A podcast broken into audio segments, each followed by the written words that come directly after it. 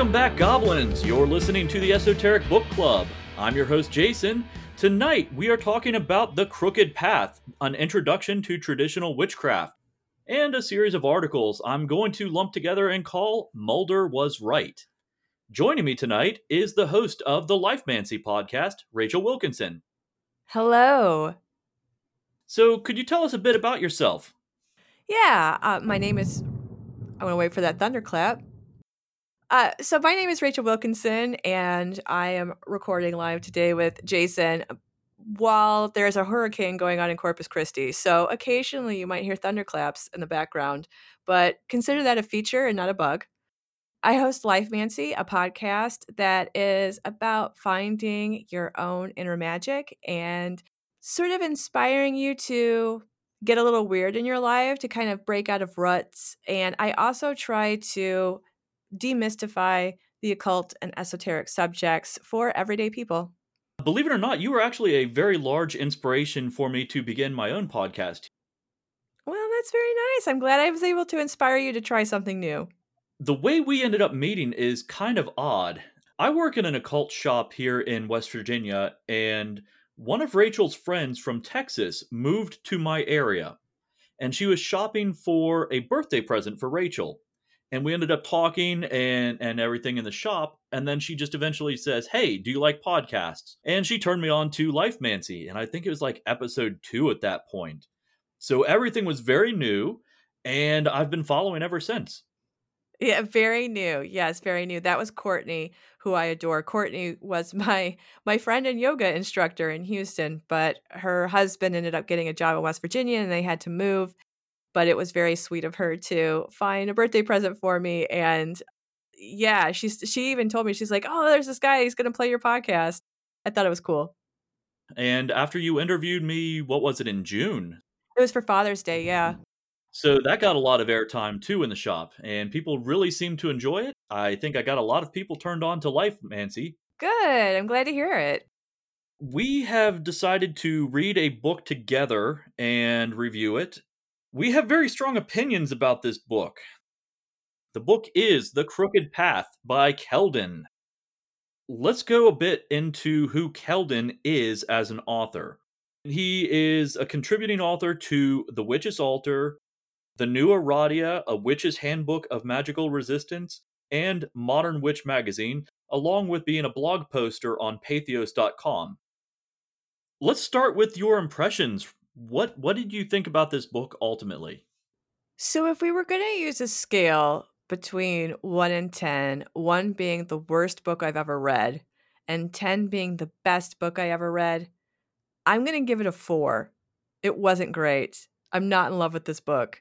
I think he is definitely speaking from a very particular perspective that I think is not inclusive to a lot of people. I think when he talks about this being traditional witchcraft, he is only talking about a very, very thin slice of witchcraft from a very specific perspective and should not be considered a foundational book of understanding the true history and wholeness of witchcraft.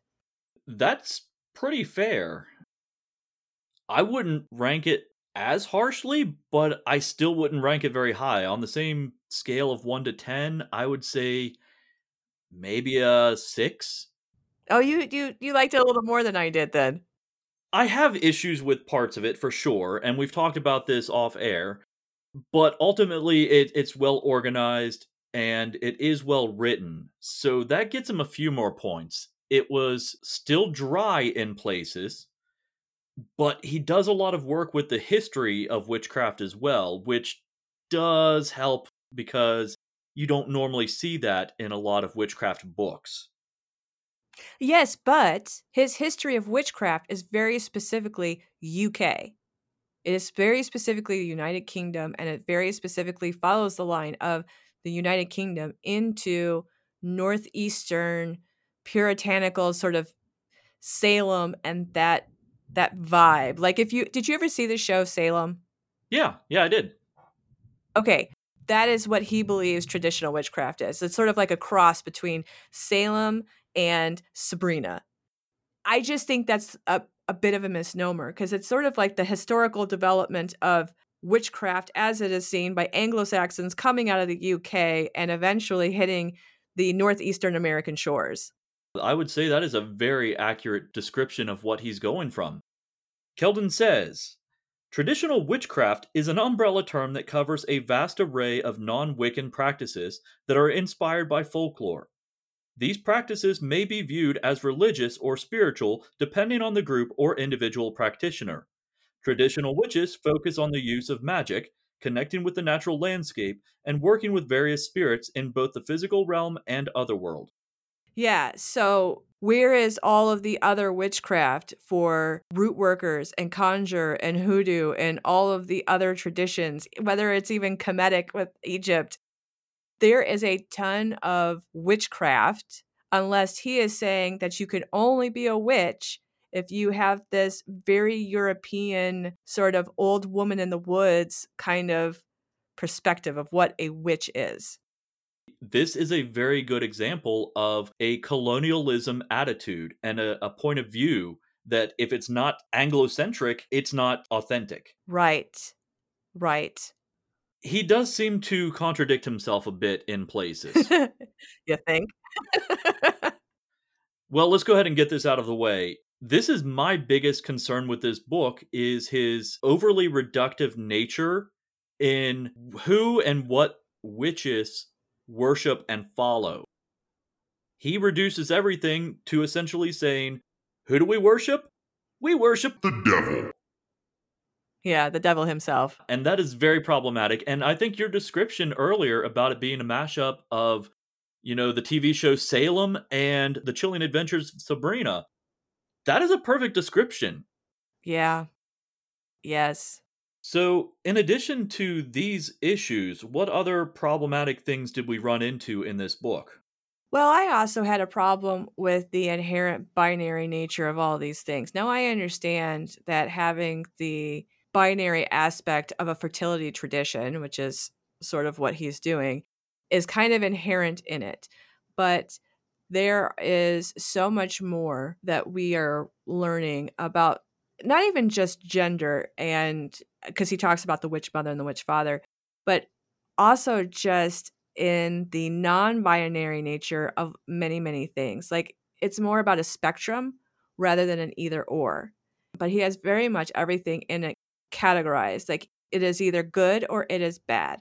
It is either a witch mother or is a witch father. It is this or it is that. But he's also sort of categorizing all of these things in very I think it's really sort of rudimentary ways, or at least in a lot of non progressive ways. Because even if you're talking about rock spirits or grass spirits or tree spirits or the fae or mythological beings from folklore, they aren't necessarily male or female. They aren't necessarily good or bad. You know, he even goes and talks about how there is not necessarily an ethics system placed to witchcraft. Do you remember that part? Yeah, and it, it's very odd because he categorizes, like you said, everything as good or bad, but also you shouldn't judge, which makes no sense. He's judging in the very sentence that he is talking about not being judged. He also talks a little bit about how a witch can use a good spell for evil purposes and how an, a bad spell can be used for good purposes depending on how it's applied. But he's still using that binary term of good and evil. Right. Instead of saying that, instead of going by his original point that witchcraft is not attached to any particular dogma or even moral and ethics system. And then he goes and does it through the whole book along those same lines, he does do one thing very good in his description of different types of magic. He lays out very clear definitions for four different magical terms curses, hexes, banishments, and bindings. So I thought this was very helpful. He says that a curse is a long term spell that causes harm, a hex is short term and temporary, a banishment is to expel or do away with an object or a person, and a binding is a restraint or incapacitation of an individual, spirit, or entity. he's doing exactly the same thing right there. Curses are meant to harm. Yeah, it's problematic. I saw those definitions, and I actually have a, a, very different opinion on the definition of curse versus hex. Banishment and bindings, he and I, I mean, we're, we're agreeing on that point. But for me, a curse, you don't have to be a witch to do a curse. Anything can be a curse. So, a curse is speaking or thinking harm to somebody else. Whereas I specifically feel like a hex is witchcraft specific. Like a hex is a witch as a magical practice doing something that is harmful to another person, entity, or situation. A curse, on the other hand, is not necessarily the length. It's not about how long or of a duration. I mean, I think somebody could be under a hex for a very, very long time. But I think the idea of curse is sort of like the broad term for wishing ill on someone. Kind of like if you take mathematics mathematics is the broad term, but arithmetic is the very specific term. So if you take curse as the broad term, then hex becomes the very specific term that is directly related to a witch. Makes sense. And the way I kind of see the two, because like you said, they are very closely related, I see a curse as being spontaneous. You're inflicting your intent upon another. A hex implies that there is some sort of magical or ritualistic action taken on the part of the practitioner to cause the curse to take place. Yeah, it does make sense. I, I mean, I just did an episode that was my second baseball episode. It was about curses in baseball and how most curses in baseball are actually jinxes. And I think that, again, that is another smaller category of curse. Because if you take a jinx, a jinx is not necessarily a working of magic, but it's something that brings you bad luck. So a jinx is a form of a curse, a hex is a form of a curse. But this idea that it's based on duration, eh, that's flim flam. One other thing he mentions in not necessarily in the definition of traditional witchcraft, but is heavily implied throughout the book is that only traditional witches work with spirits and entities of the land itself. That statement and opinion really rubs me the wrong way. How so?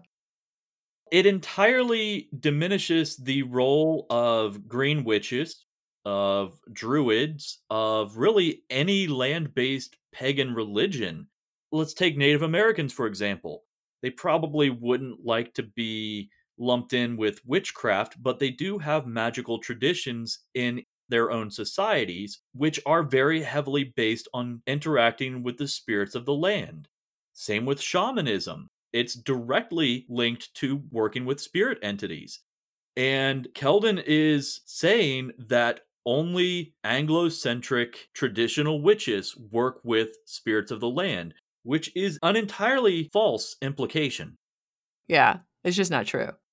That said, his directions on how to do this process is pretty handy, especially if you don't have a background in this. It's a very good introduction on how to work with land spirits.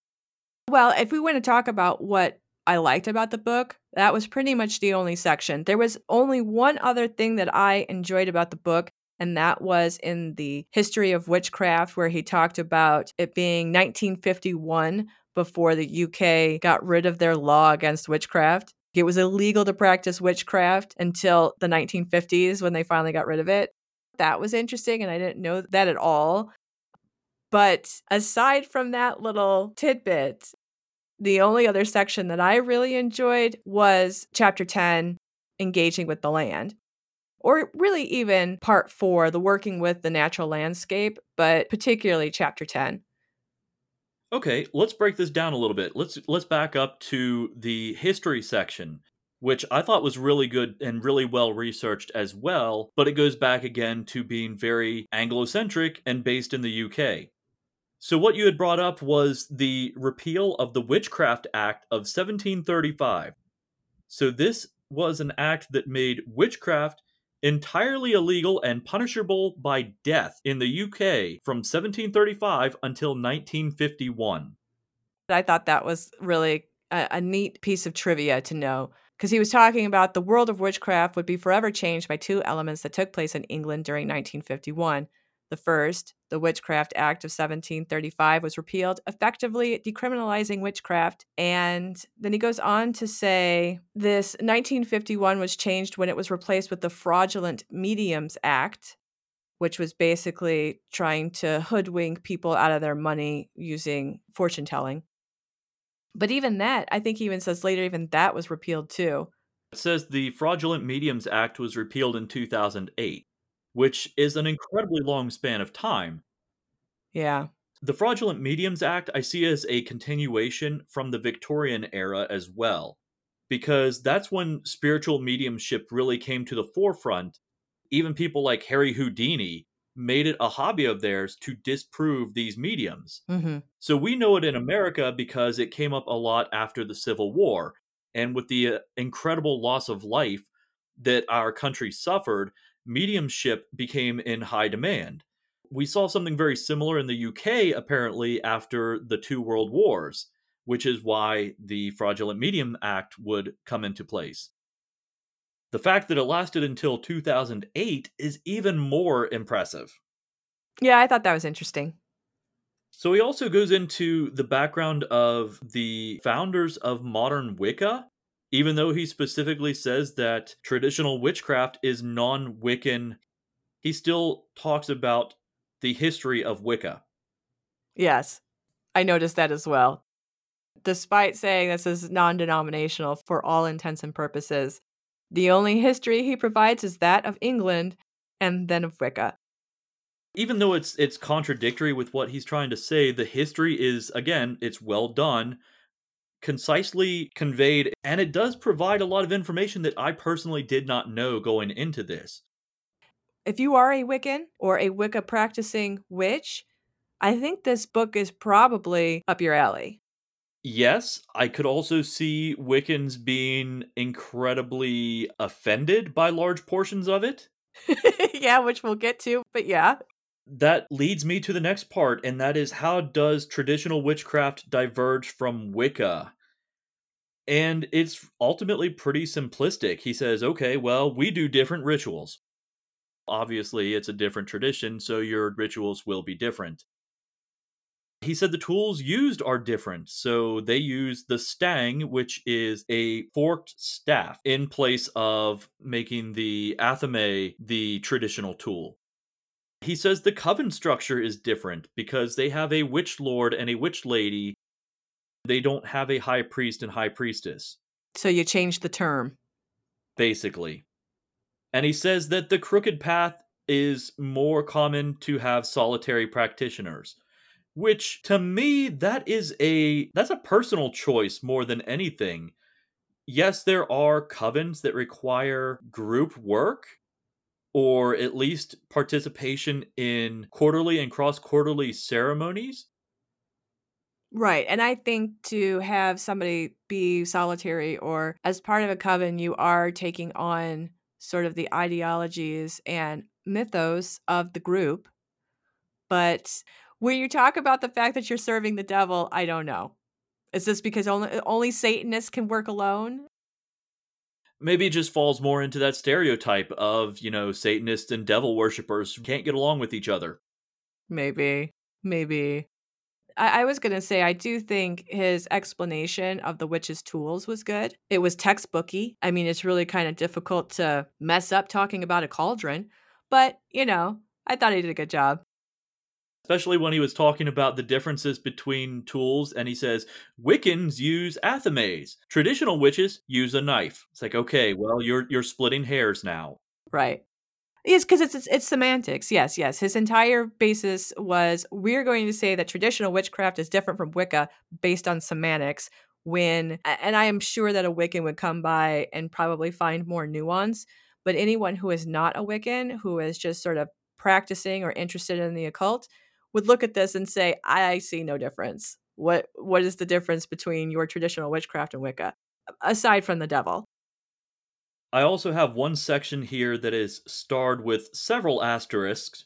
The author says that Wiccans don't work with the land or follow the Wheel of the Year celebrations literally.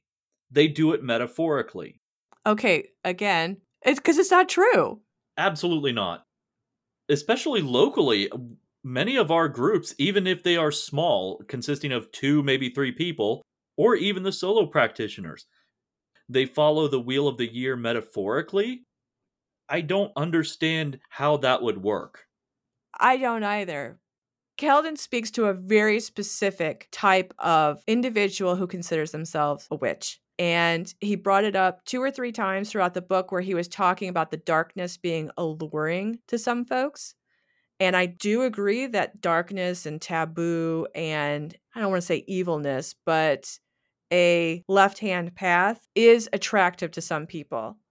If you're somebody who is more interested in enlivening your own life with magic or doing things to help those that you love, you know, creating a different future for yourself, this is not the book for you.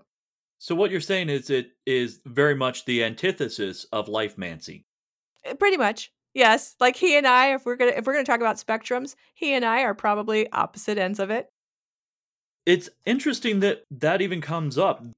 The idea of your personal ethics, because that is one section in the book that he goes into in the magic chapter. One of the exercises is reflect on your own ethics. What lines are you willing to cross as a practitioner? And where do you draw that line?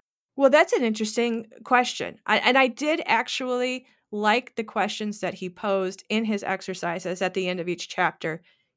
And in a number of these, he was asking questions like, think about how you would define traditional witchcraft. Or in the question that you just posed, what are your personal ethics in terms of witchcraft? And I think that is a good question to ponder. And I think that is a good thing for anyone who is interested in the occult to do because you need to know where that line is. I don't know if I am thrilled with the implication that he is sort of urging people to figure out how dark are you willing to get, which is sort of the implication of that question. But I think it is good to know what is your line? What is your what is the barrier that you won't pass based on your own personal ethics and heart? I mean, the most controversial chapter we have is chapter seven, the witch father and the witch mother. So I think we just jump to there. I don't have any specific notes for that one, but I do have very strong opinions on it. The Witch Father and the Witch Mother. This is the section that I had the strongest opinions on, and probably the strongest negative opinions on, and mostly because it comes down to him saying, Who do witches follow and worship? We worship the horned god, the devil and and and reduces all other gods beings and spirits to being aspects of the devil.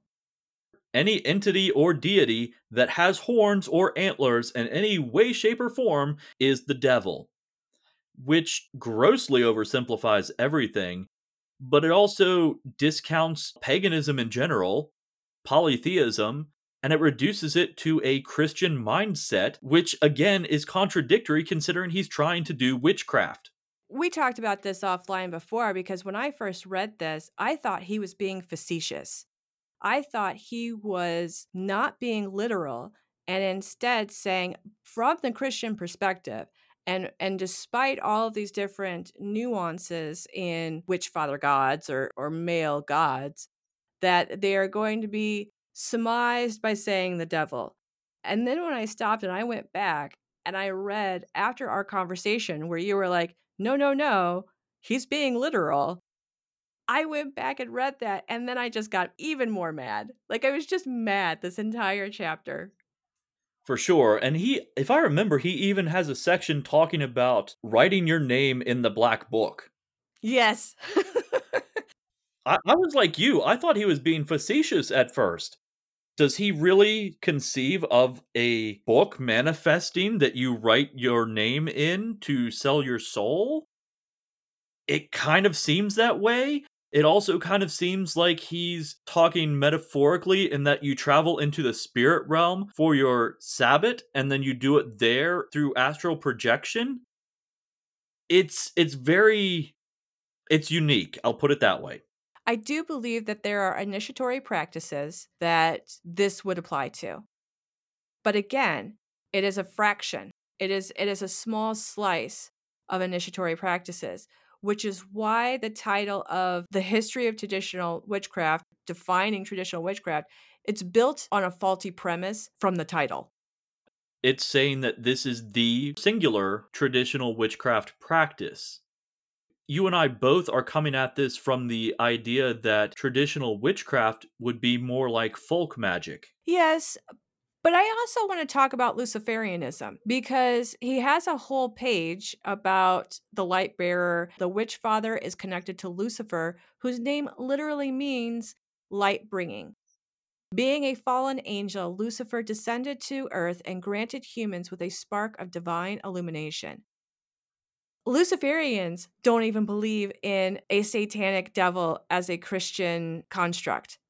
They do idolize Lucifer not as a deity, but as a role model as far as breaking the chains that bind you and leading your most divine life as you see it. And, and that's why it kind of gets like, it can get dark. But Luciferianism isn't Satanism. But even in this chapter, he equates Lucifer as Satan and the devil, which is still a Christian perspective and a Christian construct. Lucifer was not going to bow to any god. And Luciferianism kind of takes that same tact. It's like, I am not going to bow towards any god. I am going to live towards my fullest potential. But that does not necessarily mean doing evil in the world or worshiping the witch father devil himself. It makes an individual question blind obedience. Do you want to elaborate? So ultimately, Lucifer was pushed out because, like you said, he would not follow his father, God, Yahweh, would not follow the orders just because they were ordered. He he wanted a reason ultimately from my understanding I could be very wrong but he he didn't follow the orders because dad said so. He wanted to know why and he was punished for it. I don't know how to resolve this aspect of it. I don't know how to resolve for somebody who might be listening or somebody who might be interested in reading this book. I, I think it has to be a personal decision of whether that belief system works with what you're doing. I, don't think you need any part of this belief system to do magic. I think magic can be truly secular. But I think that there is something to be said here for warning people about playing with magic. Because if you are going to try to connect to spirits and if you are going to try to connect to the witch father or the witch mother, I do think the energy of those entities are real. I don't know what to call them. I don't necessarily know how to define them, but I do believe that spirits and fae and gods do have power, if only in people's belief even if you're saying that these things don't necessarily exist in the world, even if you are a total skeptic of gods and goddesses and fae and all this kind of stuff, belief can manifest as these energies. So I think it is important to at least say, hey, before you start doing XYZ or before you start trying to do magic with the spirits in your community, you really need to be careful. And I think that is good. And I even think that the Witch Father and Witch Mother chapter is inadvertently positive, if only to sort of give people insight onto how things can go very, very dark. Do you have any closing opinions that you'd like to share? Well, I think my closing opinion is really the most valuable portion of this book is part four, working with the natural landscape, and particularly chapter 10, engaging with the land. If there was any reason to read this book, I think it's for that chapter because I think he goes into bioregionalism. Bioregionalism is when you sort of draw on the energies of the land that you live on. So for you, it'd be West Virginia. For me, it would be Texas. And understanding the seasons. Uh, he was even talking at one point about the the wheel of the year. And the wheel of the year traditionally is summer, fall, winter, spring, you know, sort of life death cycle. But when you have a place like Texas, winter is it's there, but it is not an experience like one would have in West Virginia or anywhere in England, right? I think I've been down here, oh gosh, I've been down here about seven years now, and I had snow once at 2 a.m. that melted the next day out of seven years.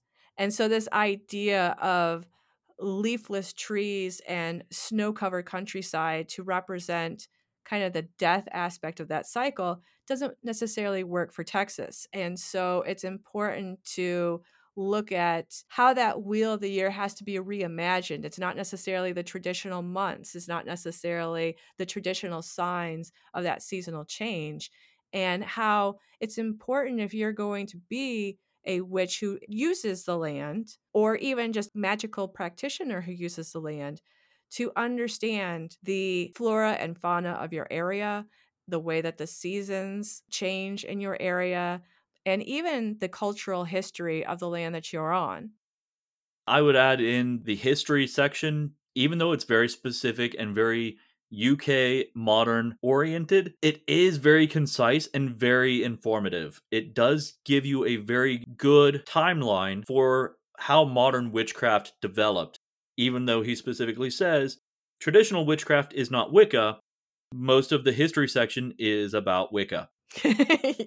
yes, given this conversation and knowing that we started on a scale of 1 to 10, my opinion has not changed. I am still at a 4. Has your opinion changed?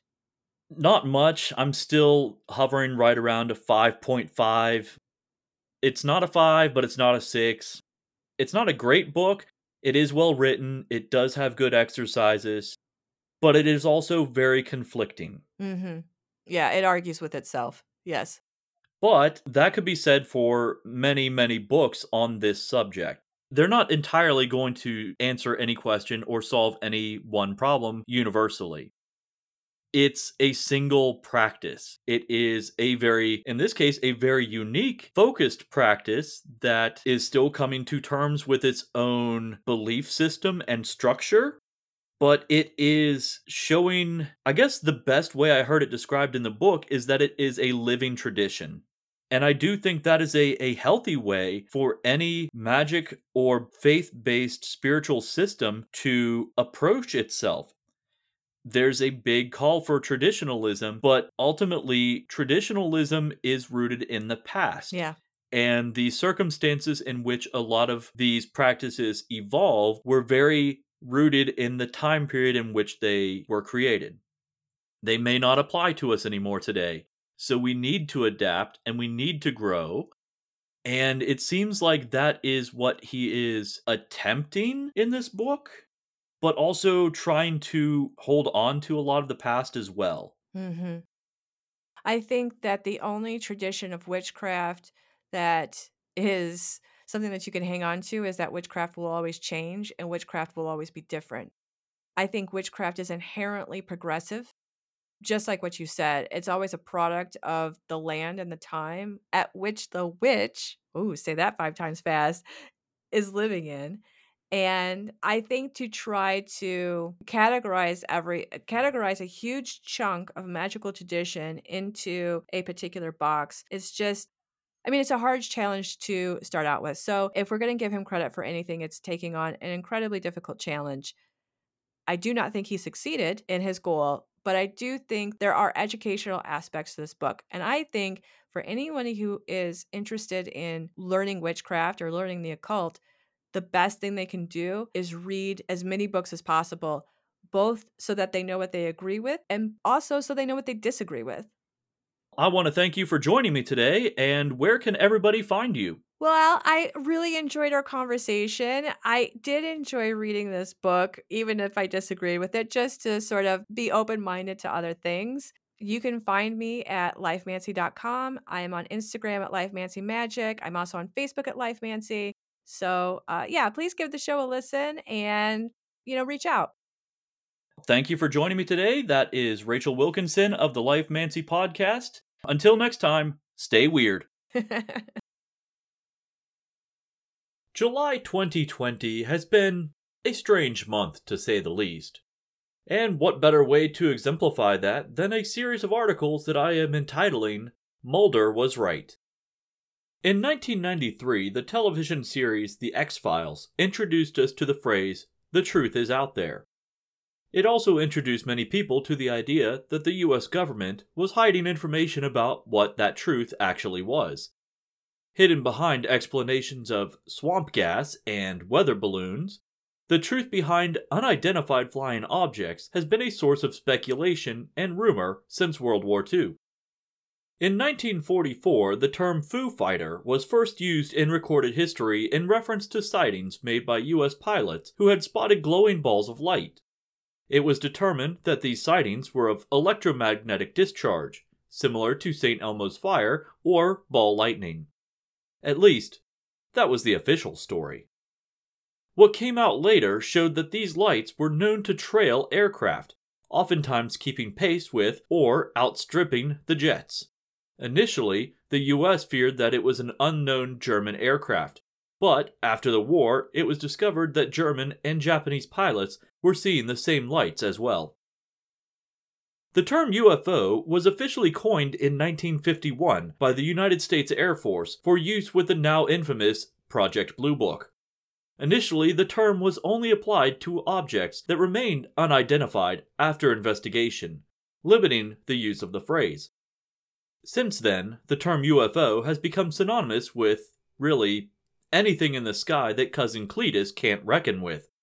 For that reason, the United States Air Force has turned to the newer, more accurate, Unidentified Aerial Phenomena, or UAP. That's right, they created another three letter acronym. And that brings us to the final weeks of July 2020, the year that no one thought could get stranger, and yet it somehow found a way. Despite the Pentagon telling us to ignore the man behind the curtain, the Navy is starting to do things a bit more in the open. After a Senate hearing committee for finances and intelligence services, it was declared that some of the findings from the Pentagon's Unidentified Aerial Phenomena Task Force must be made public 180 days after they were given funding. Back in 2007, the program that investigated aerial phenomena was moved from the Air Force to the Office for Naval Intelligence. In that time, subcontractors have come forward to reveal that materials they researched occasionally yielded surprising results. Eric W. Davis, an astrophysicist and one of these government contractors, said in reference to some of these materials, We couldn't make it ourselves. Davis has given briefings as recently as March in which he described, quote, off-world vehicles not made on this earth. A transcript of the Senate committee report states, the committee remains concerned that there is no unified, comprehensive process within the federal government for collecting and analyzing intelligence on unidentified aerial phenomena, despite the potential threat. The committee understands that the relevant intelligence may be sensitive.